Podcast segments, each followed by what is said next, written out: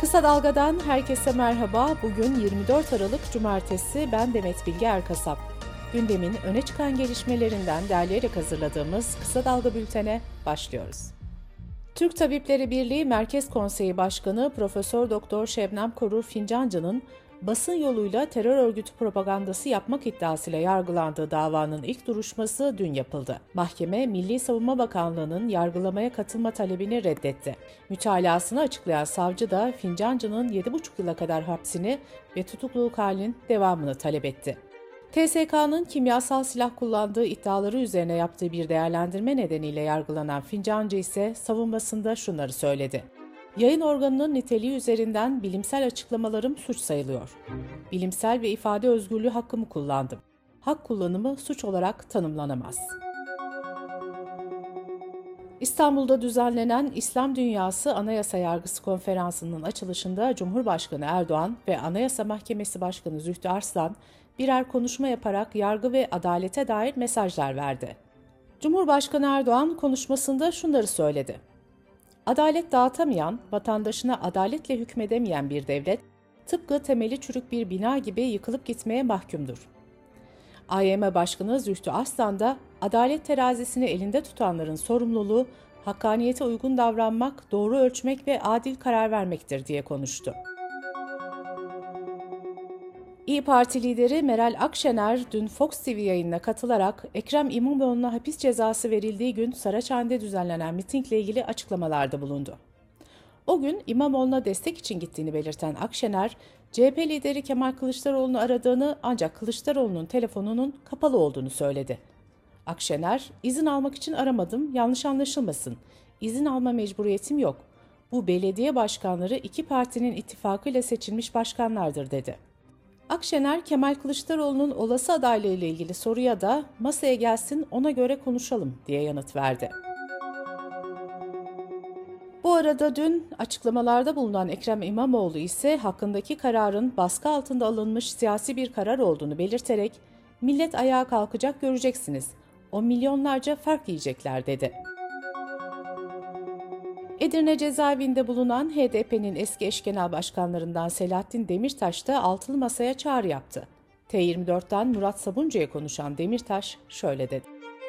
Altılı masanın da diğer ittifaklarında ayak oyunlarına dikkat etmesi gerekir. Üzerinde ilkesel uzlaşma sağlanan her aday bu seçimi kazanabilir. İsmi geçenler arasında kazanamayacak aday yoktur. Yeter ki demokrasi ilkelerinde ve gelecek programında uzlaşma sağlansın. Diyanet İşleri Başkanlığı'nın dünkü Cuma hutbesinin konusu yılbaşı kutlamaları oldu. Hutbede yılbaşı kutlamalarını yozlaşma olarak niteleyen, çam ağacı gibi sembollerin kültürde yeri olmadığını belirten Diyanet, piyango ve bütün şans oyunları haramdır, dedi. Eğitim öğretim yılı başladığından beri veliler, sivil toplum kuruluşları ve muhalefet partileri okullarda bir öğün ücretsiz yemek verilmesini istiyordu. Milli Eğitim Bakanı Mahmut Özer dün bu konuyla ilgili açıklama yaparak ikinci dönem başladığında okul öncesi eğitimdeki tüm okullarda ücretsiz olarak yemek verileceğini söyledi. Ancak bakan bu açıklamayı yaparken şu ifadeleri kullandı. Öğretmenlik meslek kanunundan sonra 6 ay tepindiler. O bitince şimdi çocukların aç kaldığı ile ilgili spekülasyonlar yapılmaya başlandı. Kısa Dalga Bülten'de sırada ekonomi haberleri var. Muhalefetin sendikaların ve ekonomistlerin yetersiz bularak eleştirdiği yeni asgari ücreti Ulaştırma Bakanı Adil Kara İsmailoğlu savundu. Bakan Kara İsmailoğlu, sonuçta çalışanların cebine iyi para girecek, daha fazla çalışarak işverene getiri olarak dönecek dedi. Cumhurbaşkanı Erdoğan asgari ücreti 8506 lira olarak açıklamış, ekonomistler ise bu maaşın 3 ay içinde enflasyona yenik düşeceğini söylemişti.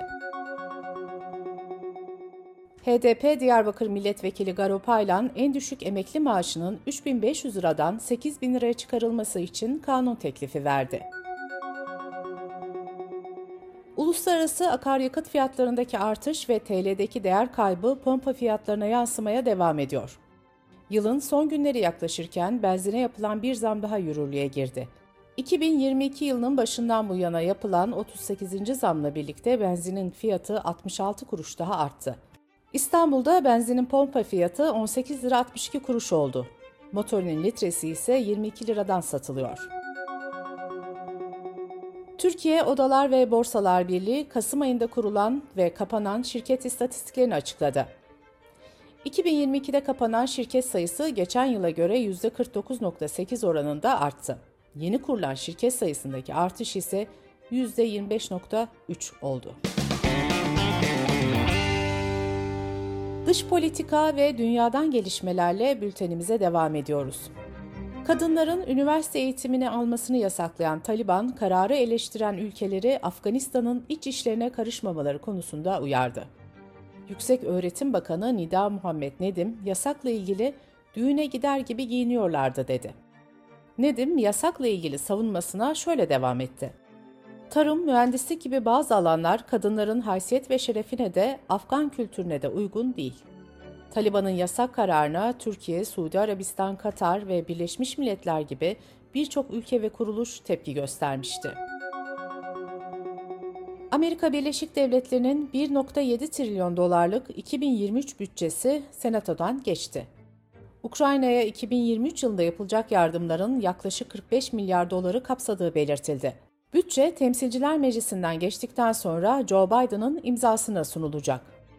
Bu arada Rusya Devlet Başkanı Putin, Amerika'nın Ukrayna'ya patriot verme kararını eleştirdi. Bu durumun Rusya ve Ukrayna arasındaki ihtilafı uzatacağını belirten Putin, biz patriotların da icabına bakarız dedi.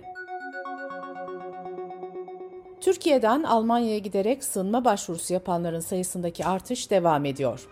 Deutsche Welle Türkçe'nin Federal Göç ve Mülteciler Dairesi'nin verilerinden derlediği habere göre bu yılın Ocak-Kasım döneminde Almanya'ya iltica başvurusu yapan Türk vatandaşlarının sayısı 20.802 ile yeni bir rekor kırdı.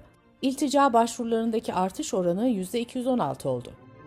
Bu sayıyla Türkiye, iltica başvurusunda bulunan ülkeler sıralamasında Irak, Gürcistan, İran, Somali, Eritre, Moldova gibi ülkeleri geride bıraktı. Suriye ve Afganistan'ın ardından 3. sıraya yükseldi. Avrupa Adalet Divanı emsal oluşturacak bir karara imza attı. Davaya konu olan olay 1979'dan beri Danimarka'da yaşayan Türk işçinin eşini bu ülkeye getirmek istemesiyle başladı. İşçinin eşi 2015 yılında Danimarka'da oturma izni almak için başvuruda bulundu. Ancak bu talep kocasının Danca dil testine girmemesi nedeniyle reddedildi. Kadın da başvurusunun reddedilmesi üzerine şikayette bulundu.